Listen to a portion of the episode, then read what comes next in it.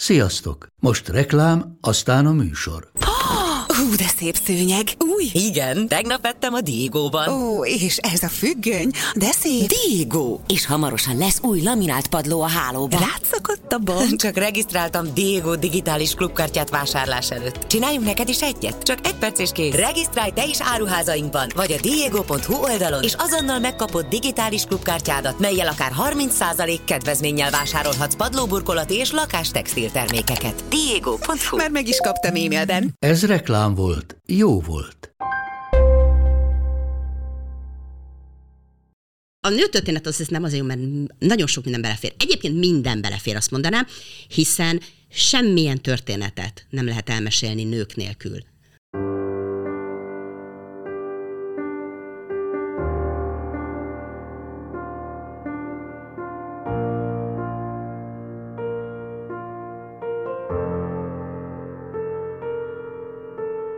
Gimnáziumban nem tanultam jól, fölvettek az egyetemre, és ott rögtön az első fél évben kitűnő lettem. Hm.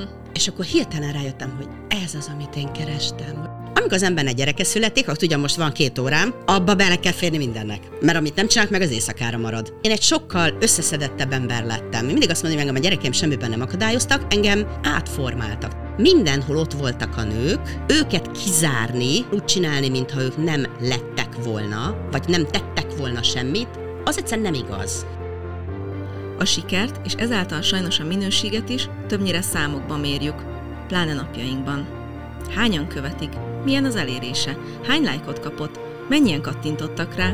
Hányan nézték meg? Mennyi hallgatója volt? Mennyit adott el? Több mint 15 év online újságírás és szerkesztés után viszont én magam nem hiszek a számoknak, és nem hiszek a számokban. A történetekben hiszek, és az emberekben hiszek. Ebben a podcast sorozatban a vendégeim nem feltétlen ismert emberek, bár lehet, hogy lesz olyan is. Az viszont közös lesz bennük, hogy mindannyian olyan dolgot tettek le az asztalra, olyan történet van a hátuk mögött, amire azt mondom, ez igen, én Zubor Rozi vagyok, író, újságíró, digitális tartalomgyártó, feleség, három gyermek anyukája, a Messi anyukám és a Micsoda Nők voltak podcastok alapító műsorvezetője, és a Micsoda Történetek könyvsorozat, így a Micsoda Anyák voltak, és a hamarosan megjelenő Micsoda Szajhák voltak könyv társszerzője. Ez pedig itt az első saját podcastom, az Ez Igen Podcast. És hogy kimondott ma nekem igent? Az első adás vendége Fodor Marcsi újságíró, nőtörténeti kutató, Szervusz, Marcsi! Szia, Rozi!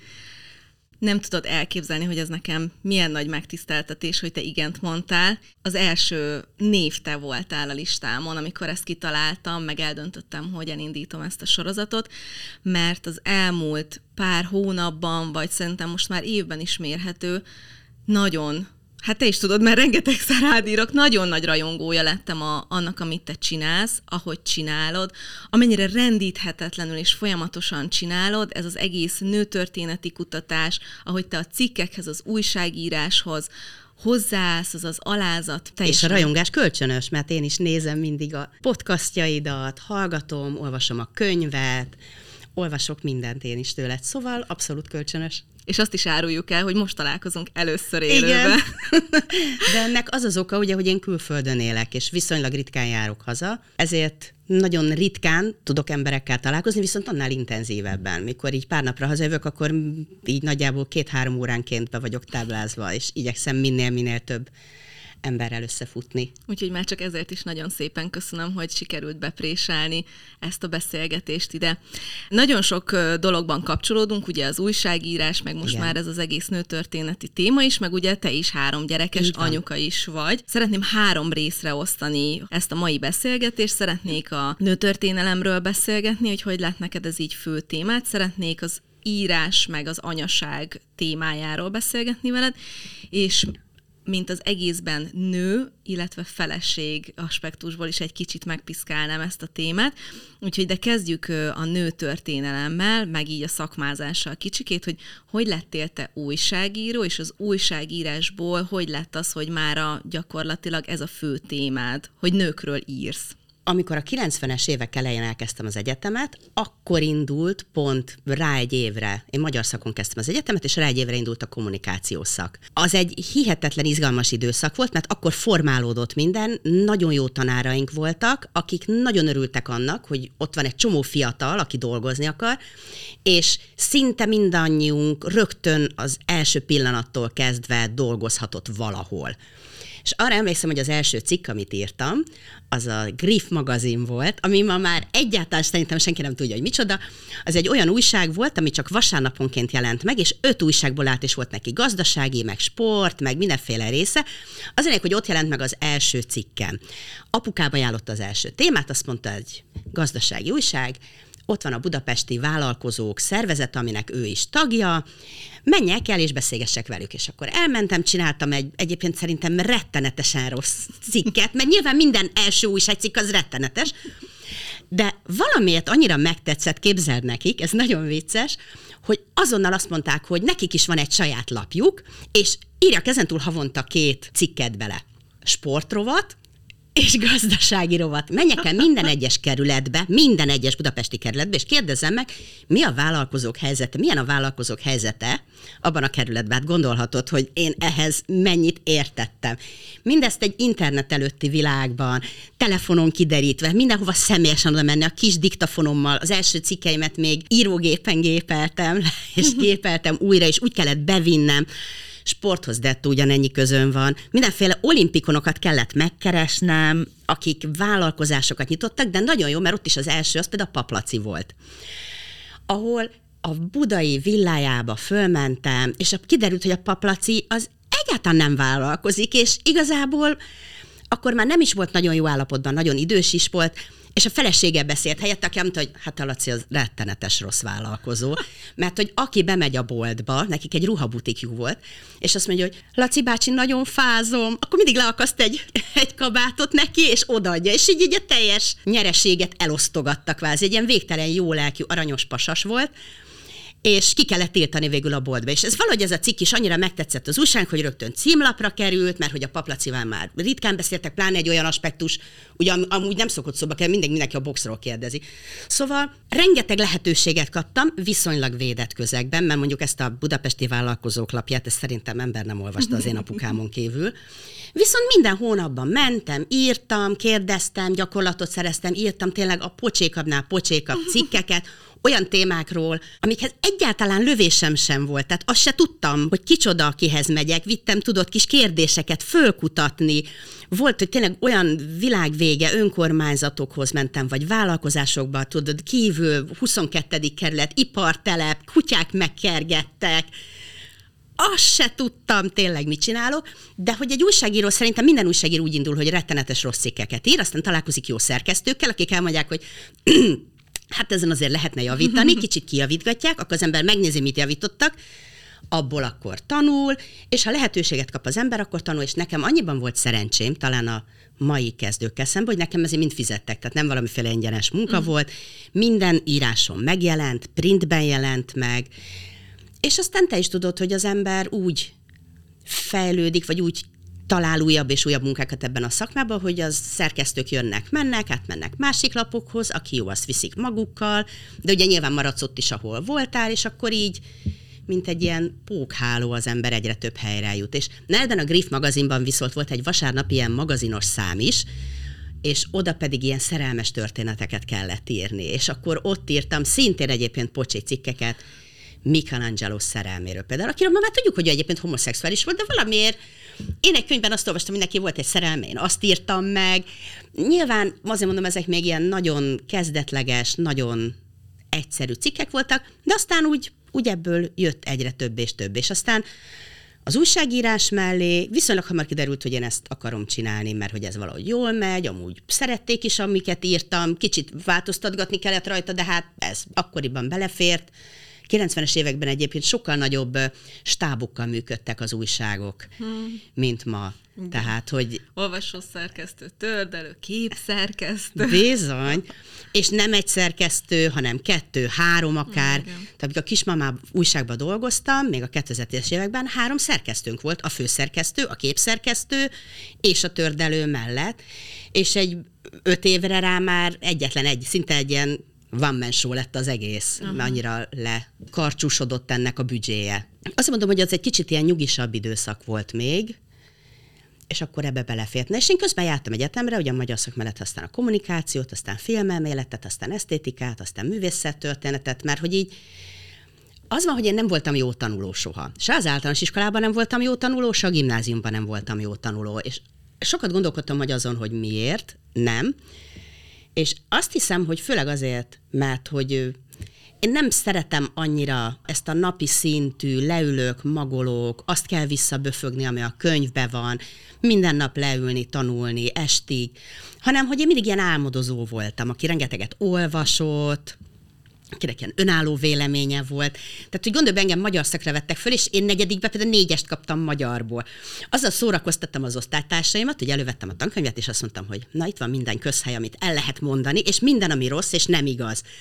Majd csináltunk egy ilyen listát, és kipipáltuk, hogy mi az, amit ebből elmond a tanár. Hát mondani se kell, a tanár szemében nem volt ez túlságosan népszerű lépésem. Szóval bekerültem az egyetemre, amire nem készültem a felvételire, mert úgy voltam vele, hogy úgyse fog sikerülni. És hogyha nem tanulok, és nem sikerül, akkor én kudarcot vallottam. De ha nem tanulok, és nem sikerül, hát akkor mit szám, mire számítottam, és a véletlennek folytán összekerültem egy hihetetlen tündéri professzorral a szóbelin, aki abszolút látta bennem a fantáziát. Egy pont hiányzott a felvételemhez, és ő maga írta meg a fellebbezést az írásbelin, hogy én azt az egy plusz pontot megkapjam, és így kerültem be. Sipos Lajos volt, és imádom, és a mai napig mindent neki köszönhetek. Ő volt az egyébként, akitől azt is megtanultam, hogy a jó kutató az nem zárja el az eredményeit, hanem megnyitja.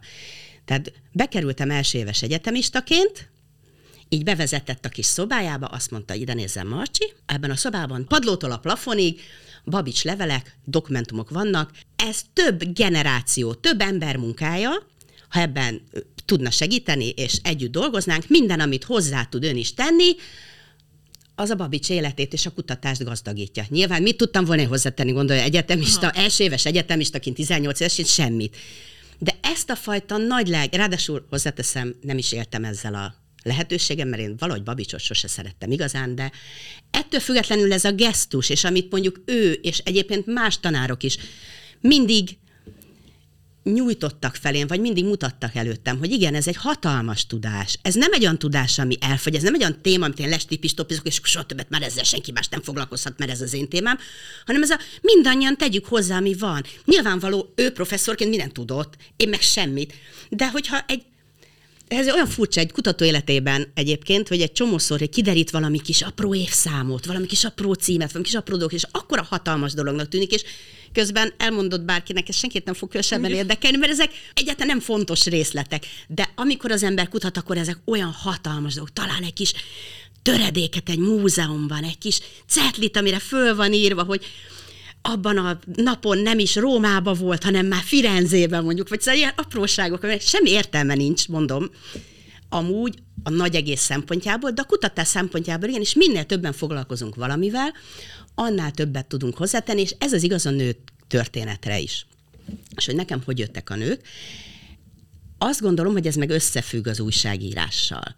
Hogy én mindig is női újságokba akartam érni, amiben nagyon kakuktojás voltam az egyetemen, mert az egyetemen gazdasági és politikai újságírókat képeztek, és amikor én így mindig felvetettem, hogy hát én a nőklapjánál akarok dolgozni, akkor tényleg néztek rám, hogy ez meg mit keres itt? Tehát, hogy így, de egyébként segítettek, tehát például elintézték nekem, hogy gyakornokoskodhassak ott, bejussak, tehát hogy tényleg amúgy egy nagyon segítő közeg volt, és akkor a, ugye az egyetemi tanulmányaim során meg elkezdtem mindig keresni, na mi az a téma, amit esetleg az újságba is el tudok adni. És akkor így jött, hogy elkezdtem nőkkel foglalkozni, nyilván amit tanulmányom során megtudtam, azt próbáltam berakosgatni az újságba, hol jobban, hol kevésbé, és aztán, hogy az ember egyre nagyobb tudásúvá válik az idővel, ahogy egyre többet tanul. Szóval, hogy a, hogy a gimnáziumban nem tanultam jól, fölvettek az egyetemre, és ott rögtön az első fél évben kitűnő lettem. Hm.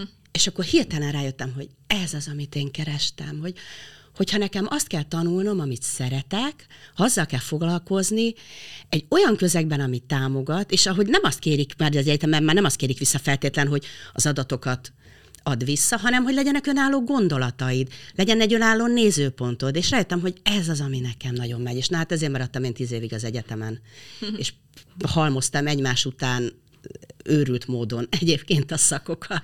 Egyébként ez a baj szerintem manapság az oktatással, hogy erre mennek rá, hogy te tudjál felsorolni évszámokhoz köthető eseményeket, és nem az van, hogy valós tudás legyen, és hogyha nem tudod azt a, nem tudom, annál a dolgozatnál azt a tíz évszámot, akkor kapsz rá egy egyest, akkor te rossz tanuló vagy, nem vagy okos, miközben tessék, itt van, bebizonyosodik, hogy hát hogy a fenében lennél okos, mert hogy ami érdekel, ami, ami foglalkoztat, az mint a szivacsot beszívod, és ott van, és amikor így készültünk erre a beszélgetés, és felhívtak, és ezt mondtam neked, hogy Úristen, de hogy azt mondd meg, hogy ez a rengeteg dolog, tehát hogy beszélgetünk, és mindenről eszedbe jut valami, erről a korról, arról a nőről, és így mondod, és így, Úristen, hogy marad meg ennyi minden a fejedben? És mégis sikerül.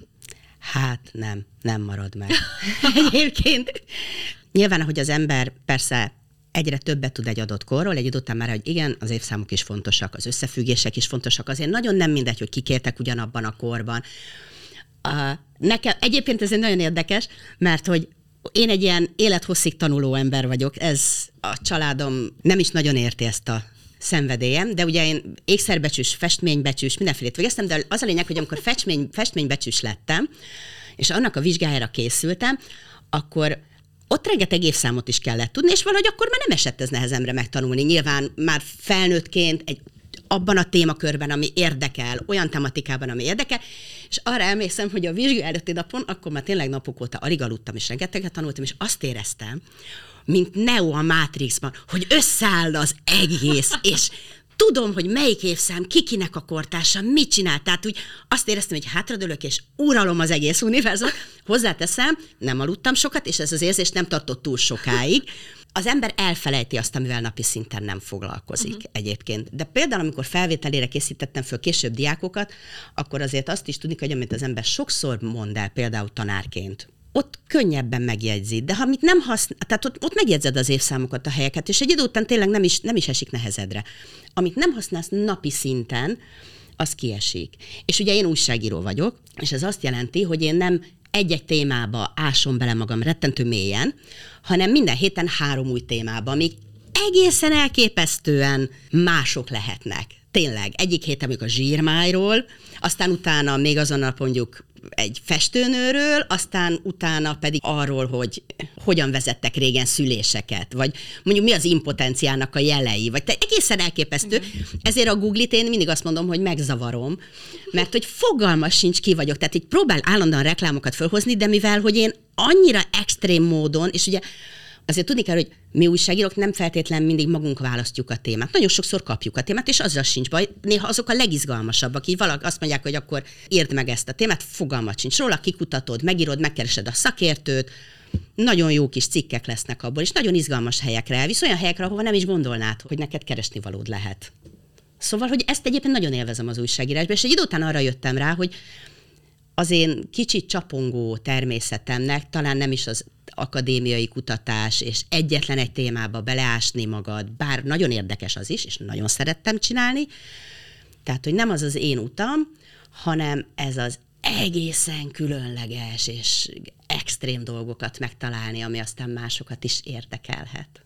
Ez tök jó addig, amíg az embernek van mondjuk esetlegesen egy párkapcsolata, de hogy amikor lesz először egy gyerek, aztán még egy, aztán még egy, és hogy azért ezek tényleg időigényes dolgok, akkor arra baromira kíváncsi vagyok, hogy ezt, hogy meg akarod írni, mert a, a flow az, az nem válogatja meg, hogy alszik-e a gyerek, vagy sem, intézményben vannak-e, vagy sem, az, hogyha jönni akar, akkor mit csinálsz? Egyrészt, másrészt meg nagyon nehéz úgy írni, hogyha öt percenként valaki szomjas, kakilt, nem tudom, ezt kell csinálni, azt kell csinálni, meg úgy egyáltalán nagyon sokunknak átcsúszik az alkotási ideje éjszakára. Igen, ez jellemző. Ami szintén azért egy ö, nehéz dolog, szóval, hogy nagyon kíváncsi vagyok, hogy ez, amit csináltál, ez hogy tudott átfolyni abba az életedbe, amikor először egy, aztán kettő, aztán három gyerekes anyuka lettél? Hát, rengeteg szervezéssel. Ugye nekünk viszonylag kevés segítségünk volt, mert hogy a férjemnek a szülei vidéken, messz, kicsit messzebb éltek, anyukám és apukám pedig ők nem voltak annyira jó egészségi állapotban, hogy mondjuk akár ők eljöjjenek, vagy hosszasan vigyázzanak. Nyilván amennyit tudtak, mindenki, mindenki segített, tényleg volt, megesett az, hogy mondjuk anyuékhoz átmentem, és bezárkoztam az egyik szobába, írtam a cikket, a gyerek pedig tudott dörömbölt az ajtón, mert hiába van ott nagypapa, nagymama, neki anya kell, akkor nyilván rengetegszer éjszaka, és persze a férjem, aki, aki nyilván nagyon sok mindent átvállal és csinál, és, és néha megértette azt is, hogy amikor azért benne, benne van az ember, és meg kell írni, akkor, akkor nincs mesot, meg kell írni, az, az rettenetesen nehéz, ha az ember nem tudja akkor. De én egyébként egyetemistaként is, és később újságíróként is hajlamos voltam az abszolút szétcsúszásra, hogy úgy szépen, ahogy mondtam, más idők voltak. Nem volt ez az iszonyat pörgés, mint ma, hogy mondjuk egy online-nál van, hogy napi négy, öt, hat cikket le kell adni. Nyilván nem nagy cikkeket, kis cikkeket, de mégiscsak iszonyat pörgés. Tehát nekem sok időm volt kvázi megcsinálni. Tehát azt csináltam, elmentem, megcsináltam egy interjút, hát akkor aznap már ugye más nem csinálok, mert az engem lemerít. Akkor másnap összeraktam mondjuk a jegyzeteimet, megírtam a vázlatot, harmadnap mondjuk megírtam. Tehát, hogy így, amikor az embernek gyereke születik, akkor ugye most van két órám, abba bele kell férni mindennek. Az interjúnak, a megírásnak, mert amit nem csinálok meg, az éjszakára marad. Tehát, hogy én egy sokkal összeszedettebb ember lettem. Én mindig azt mondom, hogy engem a gyerekeim semmiben nem akadályoztak, engem átformáltak, talán ez a jó szó.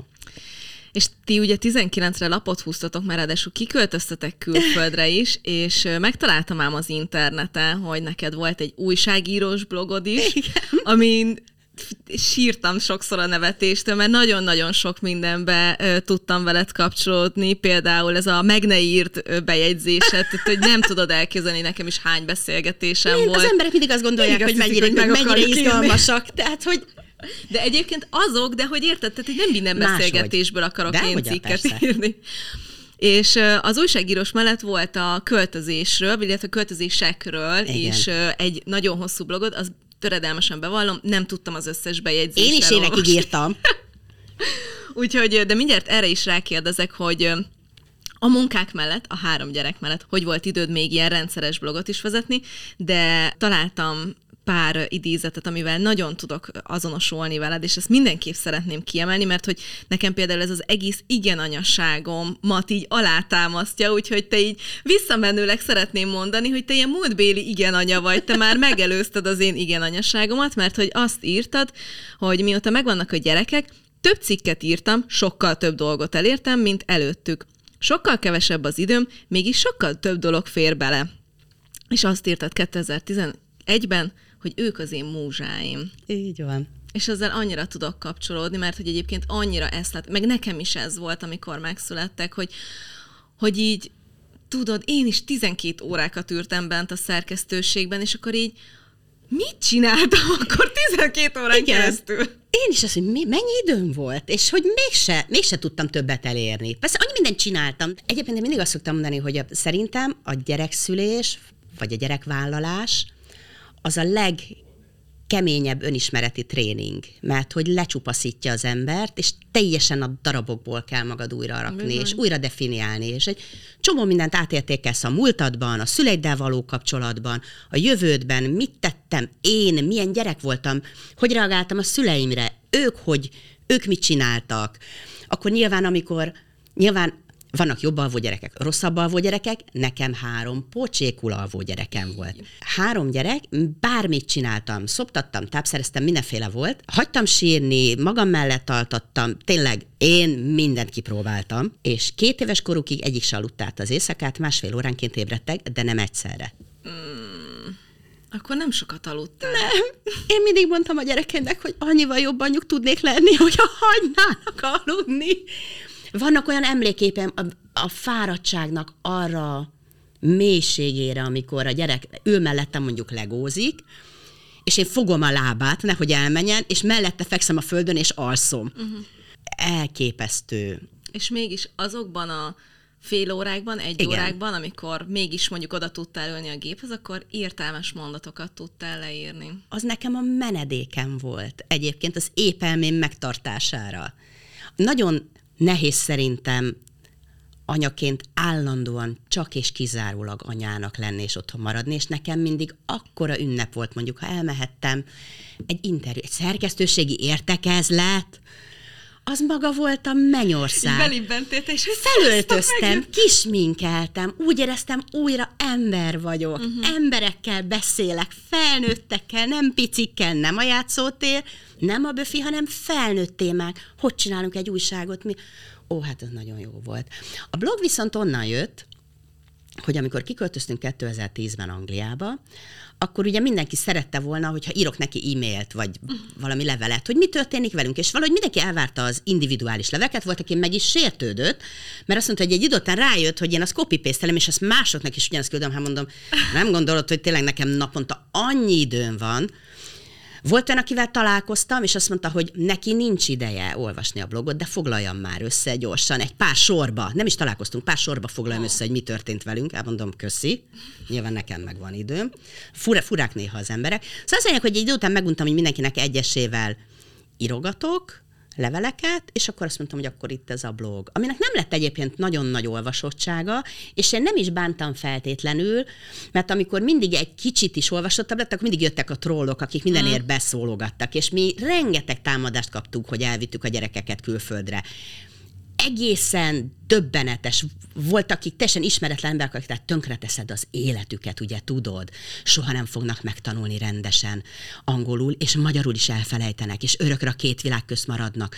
Albert György is azért lett öngyilkos.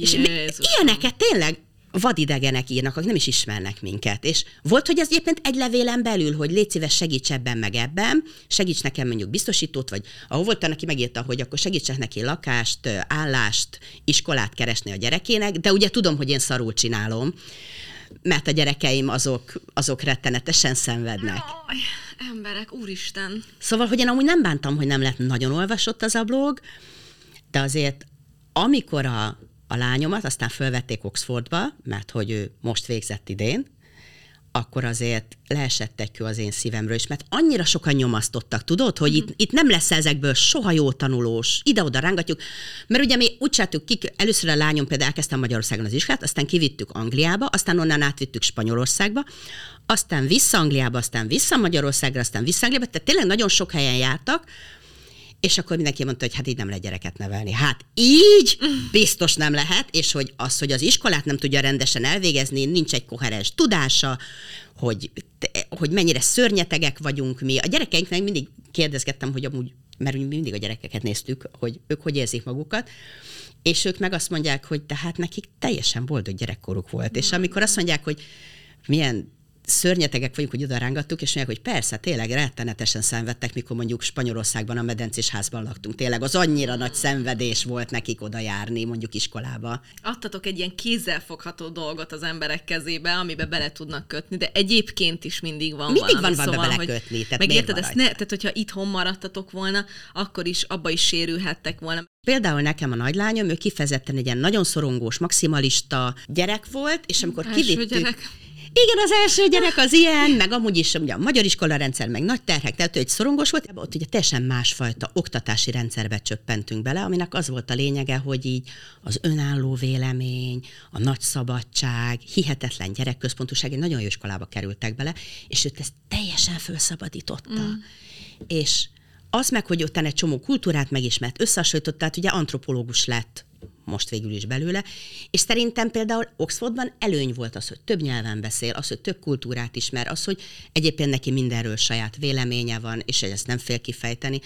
Szóval, hogy igen, nyilván vettünk el a gyerekektől dolgokat, mint ahogy akkor is vesz. Tehát, hogy, hogy valahogy minden nem lehet elérni. Fantasztikus dolgokat lehet elérni, de mindent nem tudsz megadni a gyerekednek. Igen, és az egyébként ez tök jó volt, hogy, hogy ugye mind a ketten, ahogyha jól tudom, jól emlékszem a blogból, a férjed is olyan munkát végzett, hogy nem helyhez kötött volt, te is ugye az újságírást, az bárhonnan. Ö, tudtad csinálni, szóval, hogy ez meg, hogy, hogy menni a gyerekekkel, nem tudom, szerintem én én bárcsak lennék annyira bátor, én nem vagyok ehhez például elég bátor, Hát hogy én sem voltam, a férjem volt. de, de, de azért így De ugye lehet, hogy ez sem akad el, mert mindig szokták mondani, hogy addig lehet utazni, amíg a gyerekek, még nincsenek gyerekek, és akkor már gyerekekkel Mm. már nem lehet utazni, meg, meg nem lehet pihenni, és vagy, vagy egyáltalán nem, hát hogy ne lehetne, mindent lehet. És egyébként ez tök érdekes, ö, hogy, hogy kimentél, és ugye azóta folyamatosan ugyanúgy a magyar magazinoknak, Igen. Médiumoknak írsz, és hogy nem tudom, hogy kintre, ezt, ezzel kapcsolatban nem találtam semmit, hogy kintre, angol nyelven azóta írsz esetleg? Nem. Nem? Egyáltalán? Nem.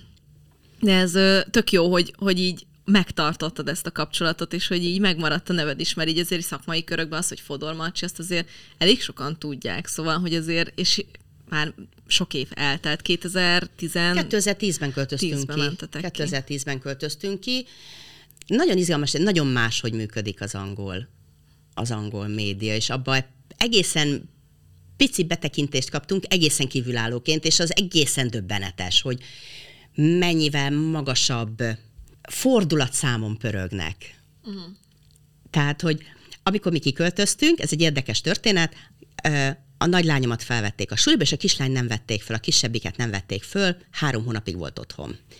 Már annyira ment volna, annyira akart, mm. és mi tényleg mentünk fűhöz, fához, nem, nem sikerült bekerülni, és végül már legnagyobb kétségbeesésben írtunk a helyi újságnak, hogy hát micsoda dolog ez, hogy a gyereket nem veszik föl az iskolába, és hogy ez pedig a tankötelezettség mennyire fontos dolog, és akkor felhívott egy újságíró, hogy kijönne, mes- meséljük el neki, majd ő megírja.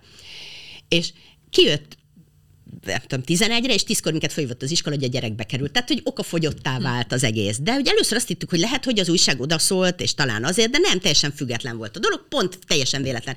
Kijött a szerencsétlen újságíró, akit tökre megsajnáltunk, hogy hát szegény tudod, kijön, nincs, mi, miről beszéljünk. És akkor az jutott eszembe, hogy hát akkor beszélj neki arról, hogy nekem a kisebbik lányom egy ilyen nagyon speciális anyagcserezavarral él. Ez egy genetikai rendellenesség, ami nagyon, PKU-nak hívják, ami nagyon súlyos visszamaradottságot okozhat, ha az ember nem tartja megfelelően a diétát. De az én lányom két hetes kora óta diétázik. Egy nagyon-nagyon speciális diéta, nem ehet húst, nem ehet tésztaféléket, tejterméket, tehát így nagyjából a semmit. És akkor erről, ez egy viszonylag ritka betegség, erről meséltünk az újságírónak, és akkor ez egy nagyon vicces volt, mert másnap, tehát hogy nem, aznap már el is ment a gyerek iskolába, ő már nem volt otthon, de amikor le akarja fotózni a gyereket, adunk-e neki engedélyt, hogy bemenjen a suliba? Igen, felhívtuk az iskolát, megmondtuk, hogy bement. És képzeld el, gyerek bement suliba, majd két óra van megjelent egy újságíró, egy rakás gyümölcsel, mert azokat teheti, hogy akkor ő ezt lefotózná. De ugye az újságíró angolul tudott, az én lányom pedig akkor még annyit tudott angolul, hogy banána. Ezért hívták a két évvel idősebb nővérét, hogy tolmácsolja neki, aki akkor már egy hónapja ott járt, járt iskolába, tehát, hogy körülbelül már még mindig nem tudott ő se nyilván semmit, hogy ő tolmácsol, hogy mi történik, és az emberek nézték az én drága kislányomat az első napján, ahogy az ebédlőben fotózzák, mint valami szellemet. Teljesen, teljesen bizarr volt. És ugye mi se tudtuk a gyereket fölírni, hogy megy oda egy újságíró, hanem hogy ez itt teljesen meglepetésként jött, hogy bemegy az iskolába, és egy óra múlva jönnek, hogy akkor, akkor itt most te vagy a sztár, és lefotoznánk. Jó, lement a dolog, megjelent másnap a cikk, a helyi újság nyilván kijött valamikor reggel 6-kor, 8-kor, nekünk az ajtónk előtt már ott volt egy ügynökség, egy riporter, fotóssal mindennel, hogy akkor ők speciális szerződést szeretnének velünk kötni, hogy kik vehetik át ezt az újságcikket. A gyerek az India Times-ba bekerült az eljövetkező héten, tehát hogy így az egész wow. földgolyót körbejárta az ő története, ezért egyébként nem kaptunk pénzt, de olyan szerződést írtunk alá, hogy ha esetleg valami nagyobb magazinnak is kellene a sztori, vagy nem tudom, ilyen exkluzív, és újabb interjút kell velünk készíteni ezért, akkor azért valami pénzt kapunk. Ez végül egyébként nem történt meg, csak az, azt a megadott cikket vették át, de a mai napig a gyerek beüti a nevét, akkor mindenki megdöbben rajta, hogy ő az ilyen nagyjából végigjárt az egész földgolyót wow. az a nap a- az ő története. Mert hogy ennyire hatékony az angol méret. Megjelenik rajta valami, mint a kesejük. Szerződéssel, pénzzel, nem tudom, mindennel. Wow. Mi ennyire nem vagyunk azért szerintem. Nem, nem, nem. Szóval hogy egy ilyen, egy ilyen nagy pályásoknak való terepen én a magam kis korlátozottabb angol nyelvtudásával, tapasztalatával, ez tényleg szerintem, én, én úgy éreztem, hogy nem rúghatok labdába. De azt látom egyébként az utóbbi időben viszont, hogy a kutató munkáit során tökre megkönnyíti, hogy ott Ó. vagytok, mert mond, gondolom most már azért angolban is sokkal magasabb szinten vagy, és azért más irodalom található meg nem tudom, bármilyen nőnek, vagy bárkinek egyáltalán az életéről, mint itthon. Szoktam látni, hogy olyan királykönyveket olvasol, hogy úristen. Ó, hát én Ja, és a Marcsinak a, a keddi, a, csak, csak azt szeretném, igen, ezt, ezt be akartam hozni, hogy légy szíves a Marcsinak a keddi könyv sorozatát, azt senkinek kövesse, mert ö, vagyonokba került. Tehát szerintem lassan jutalékot kérhetnél a könyvkiadóktól, mert hogy én már így ke- kedden direkt nem megyek rá az oldaladra, bár már feldobja az algoritmus mindenhol, mert marha jó könyvek. És gondolj bele, még egy könyvkiadó se keresett meg. Nem? Nem, hogy Szégyellik tudom én, itt ez a könyv, ez ilyen témájú, csináld, írjál már róla. Senki. Nagyon szomorú, nagyon szomorú, és ö, el, azt Ugye akar- azért azt hozzáteszük, a keddi könyvek, az egy elég speciális tematika, kifejezetten nőkről, nőtörténet, női szempontú könyvek, nagyon sokféle tematikában mindig azt mondom, hogy egyébként ez az egész nőtörténet, való foglalkozás, ez egy spektrum. Vannak, akik most kezdenek bele, azoknak egészen más könyveket kell olvasniuk az elején, mint azok, akik már feketővesek, és mondjuk tudományos dolgozatokat akarnak erről olvasni, amik egészen apró dolgoknak a mélybe mennek bele, és ezer millió téma van. A nőtörténet az ez nem azért, mert minden, nagyon sok minden belefér. Egyébként minden belefér, azt mondanám, hiszen semmilyen történetet nem lehet elmesélni nők nélkül. Azért mégiscsak Bár nagyon sokáig megpróbálták, meg nagyon Igen. Sokáig úgy csinálták, hogy kilettek hagyva a nők belőle. Igen, de látod, például az angol szászok ezt elkezdték sokkal-sokkal korábban kiavítani, mint mi, és ezért van, hogy egyébként angolul rengeteg könyv van. Én minden héten bemegyek a könyvesboltba, minden szombaton, amíg a fiam zenét tanul, addig én a könyvesboltban szoktam Aj, böngészgetni, és heti szinten találok új könyveket, szinte heti szinten vásárolok is, de a könyvtár ott van a könyvesbolt fölött, onnan viszont tényleg hozok haza minden héten elképesztő írásokat, és annyira szeretem, hogy a, azért az angolok arra már nagyon odaügyelnek, hogy valóban ez a női szempont, ez érvényes. Ugye mit jelent a női szempont? Ez egy nehéz kérdés.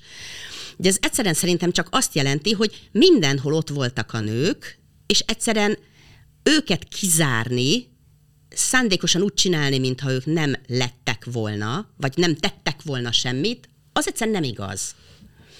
És ami fura módon pedig még a mondás is ott van Sesel a fám, keresd a nőt, mindig minden mögött nők vannak.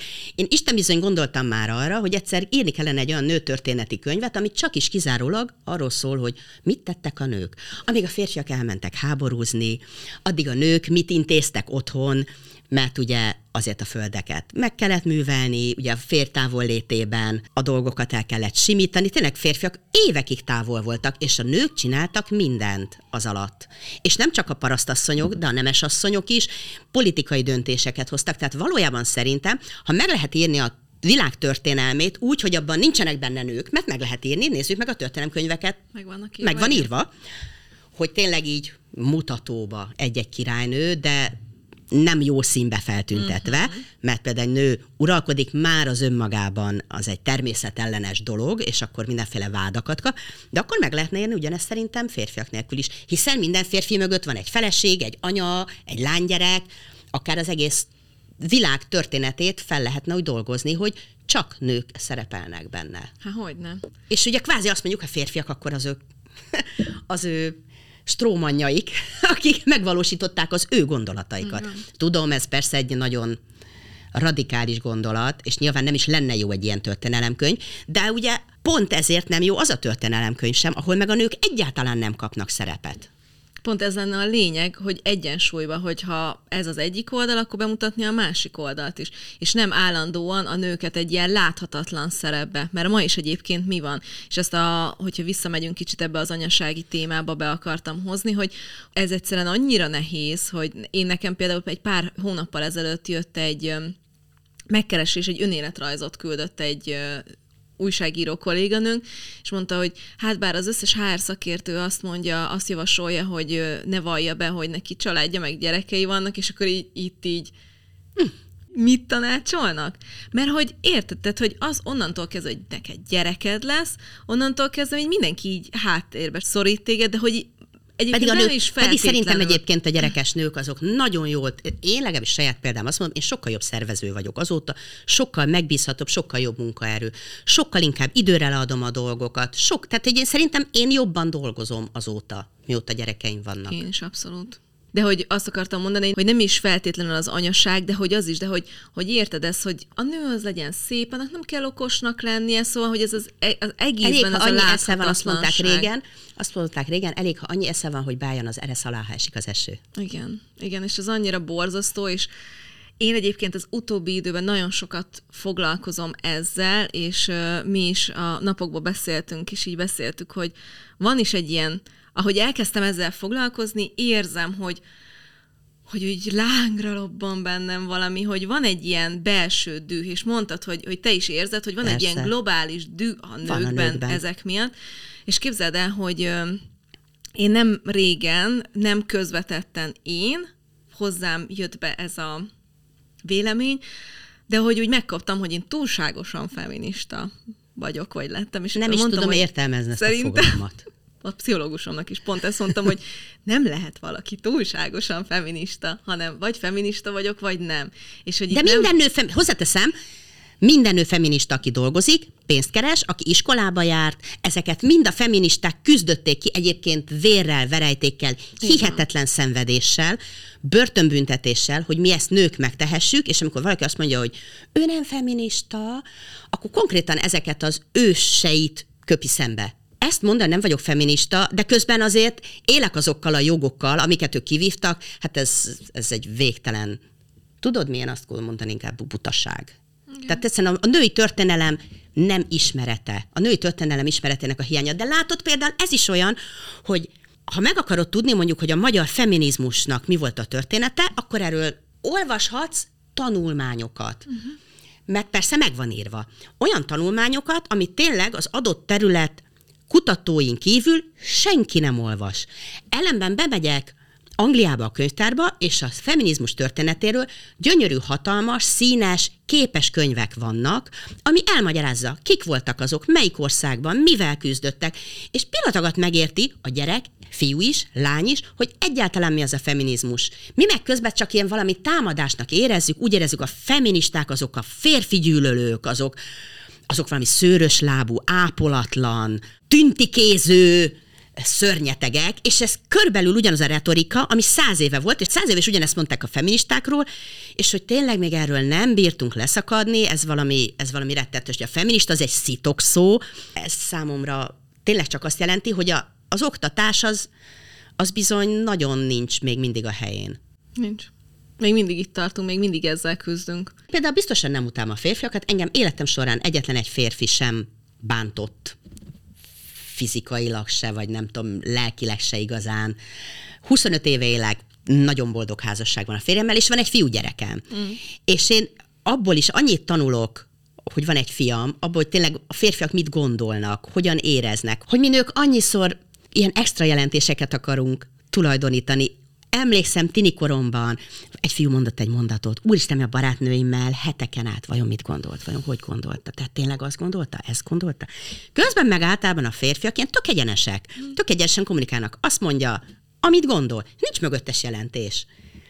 És nem is tudnak cserébe feltétlenül azzal kezdeni, hogy milyen sugallunk dolgokat, meg egyszerűen másként kommunikálunk. De az embernek van egy fia, akkor ezt, ezt megtanulja, és rájön egy csomó dologra. Egyébként, ha van fiú testvére, akkor is. De egyébként nyilván már egy jó férj is sokat segít, aki, aki segít a dolgokat a helyükre tenni. Vagy más fényben megvilágítani. Az én férjem például ebben nagyon jó. Uh-huh. De ezt akartam kérdezni, hogy amikor jön ez a mélyről jövő dű benned, amikor találsz valami olyat, hogy Insta poszt vagy Facebook poszt születik belőle, mert annyira felcseszed magad, akkor például nálatok biztos az évek alatt már ez így le- lecsillapodott, vagy máshogy kezelitek, de hogy például eznek volt valamilyen folyamata, vagy ho- hogy volt nálatok, hogy volt olyan, hogy így olvastad, megírtad, és akkor így ránéztél, és így te férfi. Én férjem egy nagyon okos és nagyon kiegyensúlyozott ember, ami rólam kevésbé mondható el. Engem így valóban hajlamosabb vagyok arra, hogy az érzelmek elragadjanak. És az én férjem abban nagyon jó, hogy azt megpróbál rámutatni a másik oldal. És mikor azt mondom, hogy mennyire szörnyű volt a nők helyzete, hát látod, mennyi kevés jó volt, azt mondja, hogy de hát ugyanabban a korban a férfiaknak is, az átlag férfiaknak is amúgy nagyon rossz volt a helyzete. Ők is mennyi nagyon sokat szenvedtek. Tehát nekik sem volt jobb. Hogy valóban azért az, amit mi white male privilege-nek hívunk, az valójában azért szinte kizárólag a nagyon-nagyon felső arisztokráciára vonatkozik. És persze, igen, az arisztokrata nőknek még rosszabb helyzete volt, mint a férfiaknak, de azért alapvetően mindenkinek rossz helyzete volt, és alapvetően az a 21. század, amiben most élünk, az egy hihetetlen jó időszak férfiak, nők, mindenki számára, ahhoz képest, ami még akár száz éve is volt, hogy írgalmatlan szegénység, járványok, ahhoz képest olyan hatalmas előrejutás van, jogok, egészségügy, oktatás minden területén, igen, most finom hangolunk, és igen, most számunk kérünk olyan dolgokat, amik régen nem voltak, de nyilván nem a mai férfiakon kell ezt számunk kérni, hiszen nyilván ők is ennek akkor ugyanúgy áldozatai voltak. Az egy más kérdés, hogy alapvetően ez az egész a patriarhátus, és hogy ez mit jelent, és hogy a patriarhátus sem azt jelenti, hogy a férfiak uralják a dolgokat, vagy hogy mindig a férfiaknak jó, mert a férfiak is szenvednek ettől az egész rendszertől, hiszen például valóban a börtönökben több férfi van, mint nő, öngyilkos több férfi, mint nő, rettenetes dolgok vannak, amiket a patriarhátus a férfiakkal is tesz, pont azért, mert őket is korlátozza, ahogyan a nőket is korlátozza. És igazából nekünk együtt kellene harcolnunk, férfiak és nők a patriarhátus ellen, vált válvetve, egy teljesen új rendszert megalakítva, egy teljesen új gondolkodási rendszert, és ez ugye a feminizmus, amit ugye igen, nő, de nem azt jelenti, hogy, a, tehát, hogy benne van a nevében, hogy nő, de nem azt jelenti, hogy akkor majd a nők irányítják a férfiakat, hanem hogy azért lett a nő kiemelve a feminizmusban, mert nekik volt a kevesebb jog joguk, és őket kellett egyenlő síkra hozni. De amúgy egyébként szerintem ma már nagyon kevés olyan férfit találni, csak azok nagyon hangosak, akik azt gondolják, hogy a nők ne lennének alapvetően mindenre ugyanúgy képesek, mint a férfiak. Igen, de azok nagyon hangosak. Azok nagyon hangosak. Ez a de, probléma. De közben meg szerintem, amiben nekem, talán mint nőtörténeti kutatónak, ha már ezt így lehet mondani, vagy aki ezzel foglalkozik, segít az, hogy nekem egy nagyon jó harmonikus párkapcsolatom van, mert én azt feltételezem, hogy a múltban is így éltek az emberek. Tehát, hogy Alapvetően minden történelmi kutatás azt mutatja ki, hogy a jelen emberei nem sokban térnek el a múlt embereitől. Tehát, hogy nagyjából ugyanazokat érezték, gondolták, és igen, azok rettenetesen hangos történetek, amikor a férfiak nagyon csúnyán bántak a feleségüket, de azt gondolom, hogy a nagy többségében az emberek akkor is szerették egymást, boldogan akartak egymással élni, társak voltak egymásban. Lehet, hogy a külvilág fele azt illet mutatni, hogy a férfi azért, aki a dolgokat uralja, de ugye vannak azért ezek a mondások, hogy nagy dolgokban a férfiak döntenek, a kis dolgokban a nők, és ők döntik el, hogy mi a kicsi, mi a nagy, vagy uh-huh. hogy azt, hogy nagy dolgok nincsenek is. Uh-huh. Ezeket mind ismerjük, és ha körbenézünk a saját életünkben, mind ismerünk olyan családokat, ahol ugyan 70-80 éves párok akár, de mégsem azt a kvázi elnyomó mintát látjuk, hanem hogy igenis azért a mama mondja meg, hogy mi Mhm. legyen, és akkor a papa csak úgy csöndben engedelmeskedik. Szóval, hogy azért nem azt mondom, hogy nincsen az ellenkezőjére is példa, de hogy én alapvetően azt gondolom, hogy az emberek régen is jól és boldogan akartak egymással élni, és egyébként ennek ugyanannyi nyomát találjuk, tehát ugyanúgy találunk római sírköveket, amelyek ö, arról szólnak, hogy elvesztettem mondjuk azt a, azt a szívem szerelmét, azt a nőt, akivel 30 éve együtt éltem, és mennyire fáj ez nekem. A női-férfi együttműködés, bajtársiasság, ez, ez akkor is megvolt. És egyébként mi a Lottival, például a budai Lottival, akivel a Micsoda Nők voltak, ott csinálom, ővel a legtöbb podcast adásban egyébként mindig eljutunk a pontra, hogy jó, nagyon érdekes, és nagyon inspiráló, meg motiváló ennek a nőnek a története, de hogy minden történetben van egy férfi. Hogy ne Egy lenne? apa, egy férj, egy testvér, egy nem tudom, aki igaz kellett, hogy az a nő tovább menjen, de hogy mondhatta volna azt is, mint a, abban a korban a többi férfi, hogy mégse segít. De segített, szóval, hogy, és ez a lényege az egészben, ami te is mondasz, hogy, hogy a harmonikus a te esetedben párkapcsolat, de hogy egyébként kapcsolat. És ez lehet apa-lánya kapcsolat, lehet testvéri, férfeleség, de hogyha van egy olyan a tucattól eltérő férfi, akkor az már jó, és az már egy az első pillangó száncsapás tud lenni, vagy az első löket. Azt hiszem, hogy Vlasis Gyula volt az, az oktatási miniszter, aki például azért engedélyezte a magyar nők felsőoktatásba keresem, neki például két lánya volt. Uh-huh. Szóval, hogy, hogy igenis az apák előre viszik a világot, és igen, ez apaságról mostanában kezdünk beszélni, de az apasság régen is fontos volt a férfiaknak. Hogy ne lett volna fontos? És igen, lehet, hogy az volt a hivatalos álláspont, hogy nekik egy férfi örökös kell, de igenis sok férfi szerette akkor is a saját lányát, tehát ma is. Melyik apa tud tényleg ellenállni, amikor a kislány elé áll nagy szemekkel, és azt mondja, hogy apucikám, te vagy a legszebb, te vagy a legaranyosabb, imádlak téged. Tehát minden férfi elolvad, és bármit megtesz a gyerekét. És mi az, amit megtesz? Azt akarja, hogy egy jobb világban éljen. És ez igenis előre viszi a világot. Az anyai szeretet, az apai szeretet, és igen, látod, ez is a patriarhátus, hogy az apai szeretetről nem illendő beszélni, uh-huh. hogy azt nem illendő megélni. Hogy amikor tényleg egy férfi mondjuk a gyerekhordozóba viszi a gyerekét, akkor azt ki kell csúfolni, Igen. mert hogy mi az, ez, ez már nem macsó dolog. Hogyne a lehető legmacsóbb dolog, és nekünk nők szemébe hozzáteszem a legszexibb, mikor azt látjuk, hogy egy férfi Igen. jó apa, hát annál nagyobb főnyeremény szerintem egy nő számára nincs. A szülőnek lenni iszonyat nehéz dolog. Anyának lenni iszonyat nehéz dolog. És kell hozzá, igen, egy bajtás. És igen, én megértem azoknak a nőknek is az elképesztő dühét és szomorúságát, akik nem találják meg ezt a partnert, és egyedül vannak ezzel a feladattal, mert ez egy embertelen, hatalmas, nehéz feladat gyereket nevelni.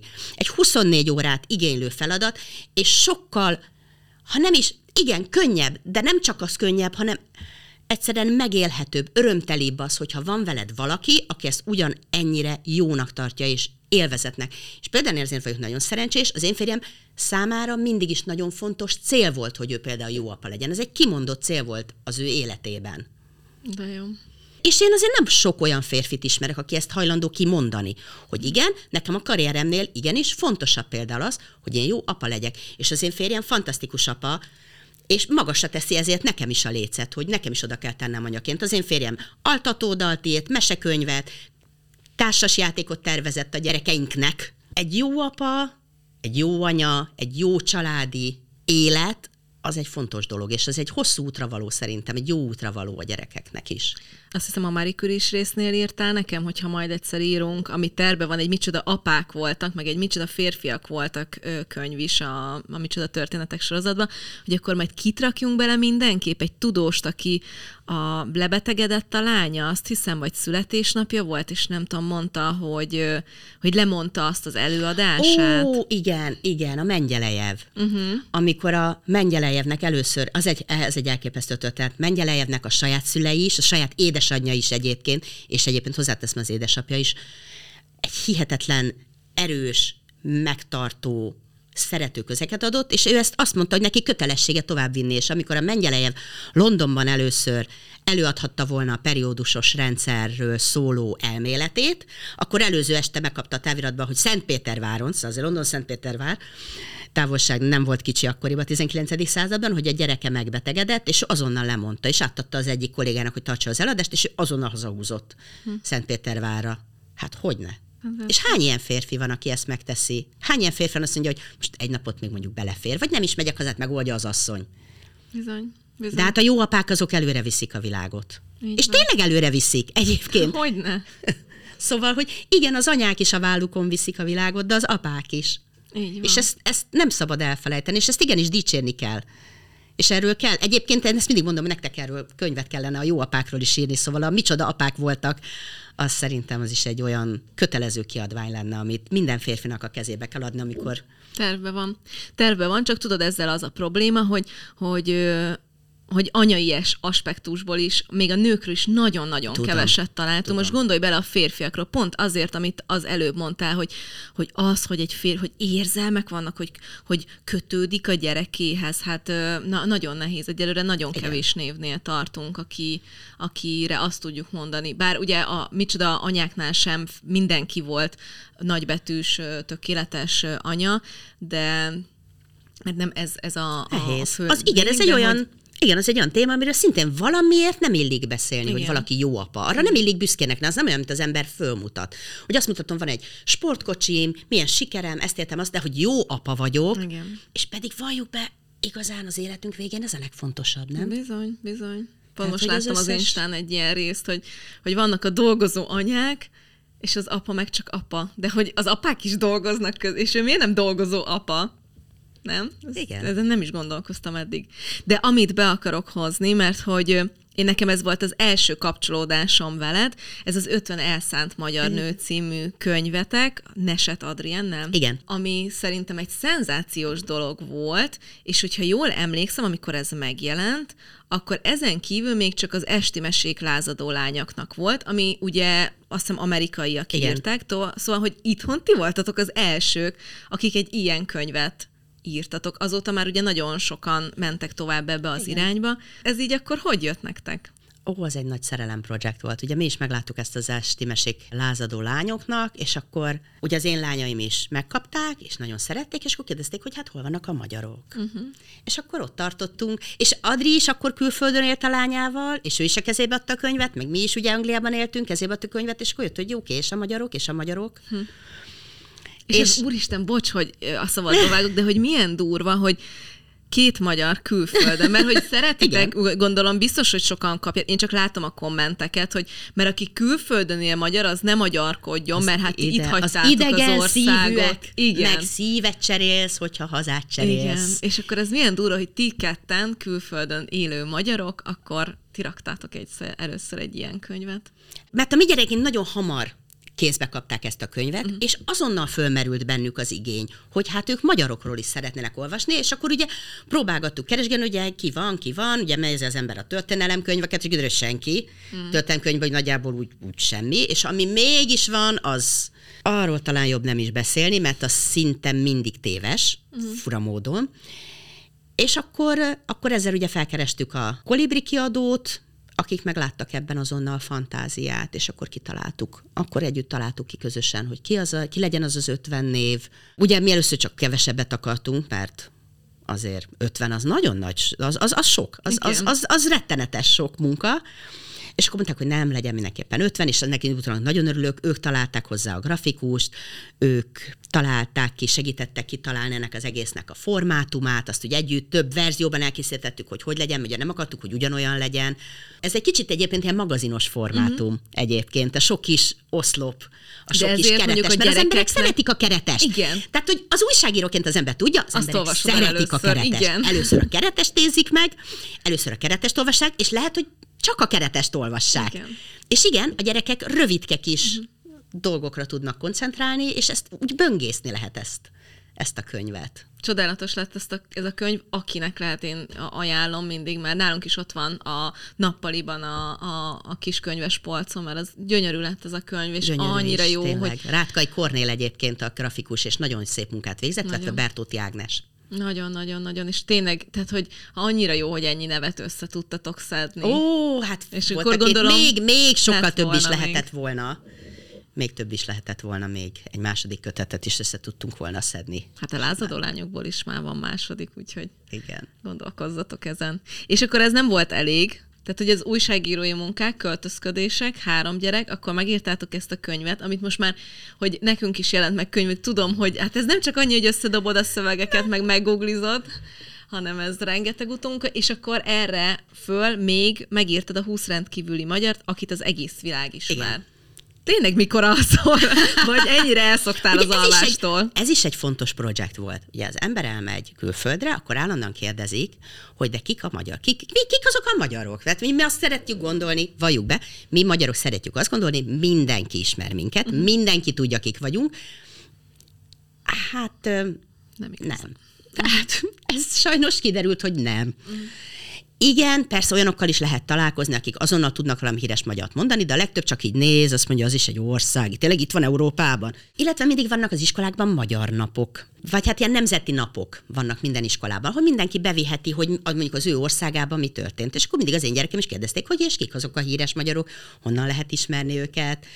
És akkor ez az ötlet meg innen jött, és ez egy fantasztikus kiadói csapatot találtam hozzá, ez a Manu kiadó és Csapodi Kinga val együtt találtuk ennek a formátumát, hogy ez egy ilyen egyes szám első személyű legyen, ami szerintem egy ilyen egész különleges, kicsit másféle, mint ami megszokott Magyarországon, de Angliában ez egy elég bevett forma. Uh-huh.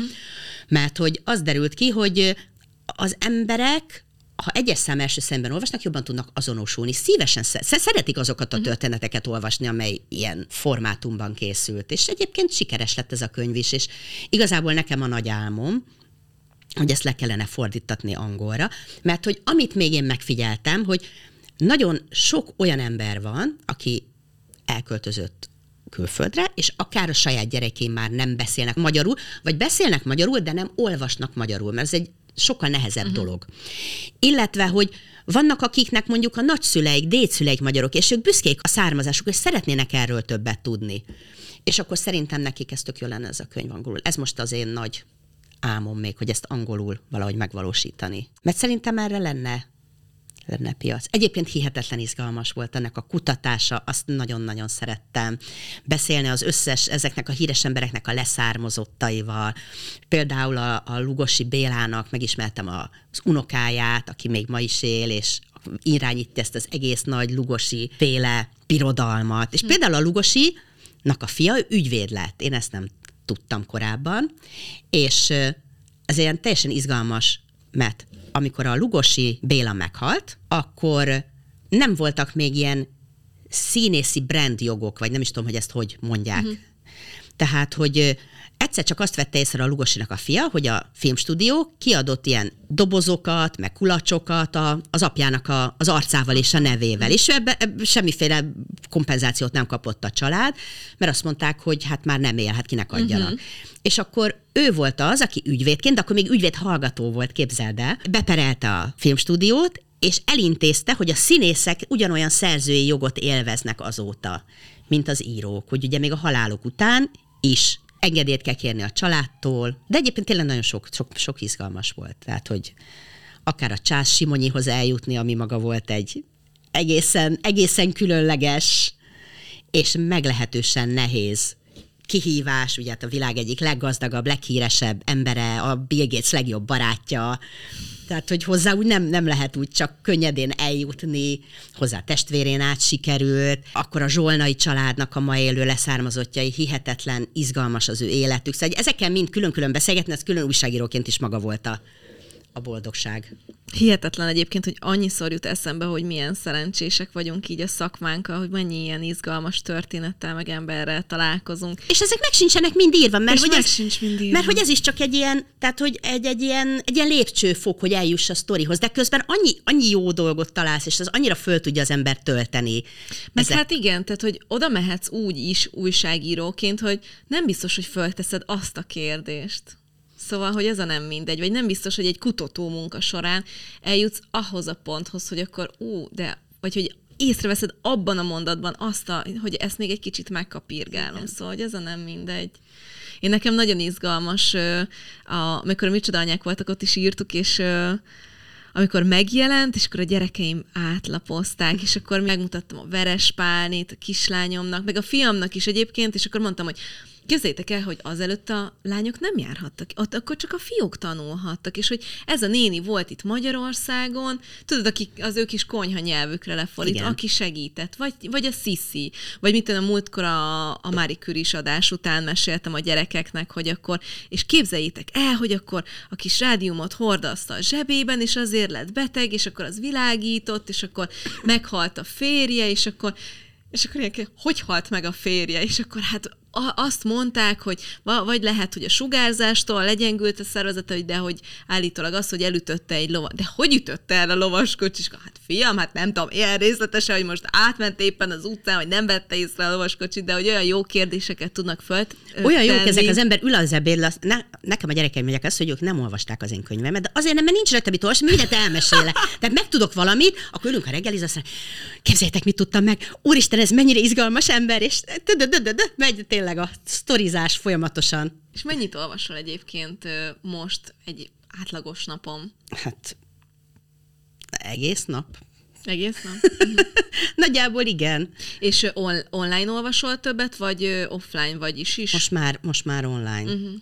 Most már online. De azért is, mert ugye külföldön nehéz beszerezni ám a magyar könyveket, és azért én szívesebben olvasok, nagyon jól olvasok angolul, nincs azzal probléma, de kevesebb örömet okoz. Sokkal könnyedebben, sokkal jobb flowval tudok olvasni, amikor magyarul olvasok.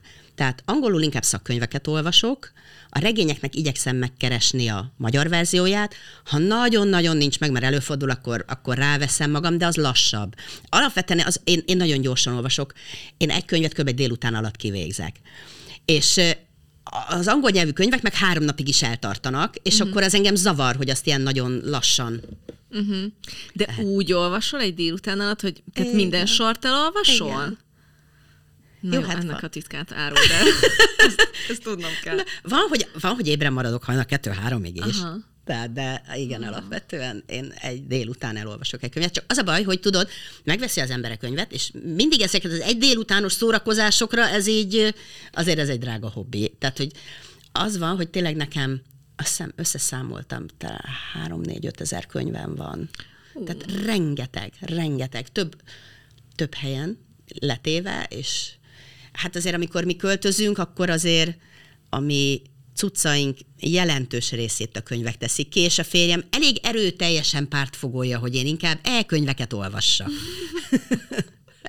Szintén az, Nehéz. Nehéz cipelni, és nehéz tárolni is egyébként. Nagyon meg kell ma már az embernek gondolni, mi az, amit hazavisz, mi az, amit meg akar őrizni. Mert kifogyat ér. Nálunk mindenütt könyvkupacok vannak, az egész lakásban szörnyű. most láttam szintén az Instagramon egy posztot, hogy az embernek mindene megvan, hogyha van egy kertje, meg egy könyvtára.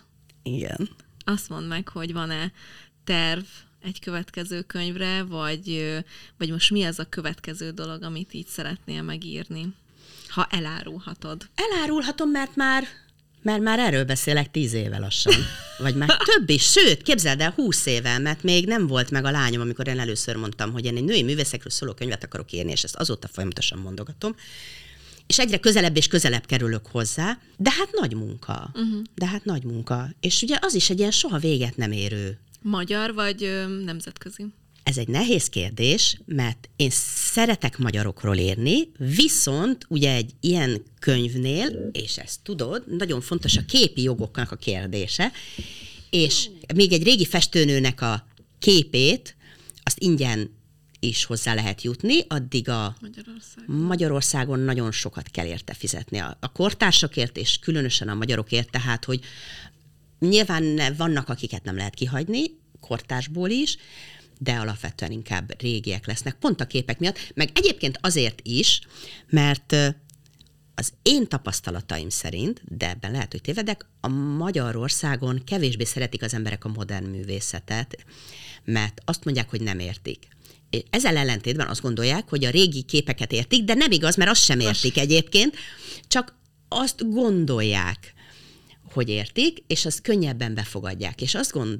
Egyébként olyan érdekes, hogy 20 éve készülök ennek a könyvnek a megírására, és nem állok vele már teljesen reménytelenül, de hogy akkor már 20 évvel ezelőtt, amikor én ezt eldöntöttem, akkor már angolul rengeteg ilyen könyv volt. Nekem rengeteg van is egyébként, mert hogy ez az egyik szenvedélyes gyűjtött területem, és magyarul még mindig nem jelent meg egy jó összefoglalás, pláne nem magyarokról. Kisebb-nagyobb összefoglalások, részterületek, kutatások vannak, de egy egységes képet még mindig nem kaptunk. A képzőművészet is egy nagyon elhanyagolt terület szerintem Magyarországon, de a nő történet meg még mindig. Pedig szerintem az embereket érdekli. Annyi, annyi jó sztori van. Tényleg én most már egy éve minden nap posztolok, legalább egyszer a Facebookon és az Instán, valamiféle történetet, nem mindig nőkről, de nagyon sokszor nőkről, mert ugye alapvetően olyan dolgokról posztolok, amikkel foglalkozom, amikkel dolgozom, mint újságíró, és ott tényleg, ahogy mondtam, ott bármi előfordulhat, de ezek a nőtörténeti posztok érik el mindig a legnagyobb sikert, mert hogy szeretünk a régi idők elfelejtett nőiről hallani, és annyi igazságtalanság van ott mindig, amiről lehet beszélni, meg különösen fájdalmas, és olyan jó egy kicsit azoknak a nőknek egy kicsit igazságot adni, így legalább utólag, amit az életükben nem kaptak meg. De vannak vidám történetek is, tehát nem csak rossz történetek vannak. Vannak nők, akiket támogatott a férjük, akiket támogatott az apjuk. Nagyon sokféle van, nagyon sokféle történet, hiszen annyi félék vagyunk mi nők, és annyiféle az életünk is. Így van. Hát a jelenkor nőinek nevében, de kicsit szerintem, a, hogyha lehet ilyet mondani, a múltbéli nők nevében is nagyon szépen köszönjük azt a munkát, amit végzel. És tudom, hogy sokszor fel akarod adni, mert tudom, hogy az algoritmus, meg a követők, meg a Riannára többen kattintanak. Igen. De hogy nem szabad feladnunk, és a mi magunk vérelverítékével ezt tovább csinálni, mert van értelme hosszú távon. Úgyhogy csinál tovább, és nagyon-nagyon szépen köszönöm, hogy eljöttél, és Én köszönöm a a történetedet. Szia, Marcsi! Szia, Rozi! Ha tetszett ez a beszélgetés, akkor keressetek rá az Ezigen podcastra Facebookon és Instagramon is, és kövessetek ott is, hogy ne maradjatok le a következő epizódról. Sziasztok! Nem kérdezted meg, hogy mivel, szoko, mivel szoktam feltölteni magam. Ezen gondolkodtam. Nem, nem, nem, nem, nem kell megkérdezned, de elmondom neked, hogy ezen a kérdésen gondolkodtam a legtöbbet. Isten bizony ott ültem, feltölteni. De arra jöttem rá, egyébként én horrort szeretek nagyon olvasni, és krimiket. És, ezt se gondoltad volna. Kifejezetten krimiket. Nyaranta végigolvasom mindig például az egész, az összes Agatha Christie-t újraolvasom. Imádom Agatha Christie-t, Agatha imádom. Kinek? Ez a műsor a Béton közösség tagja.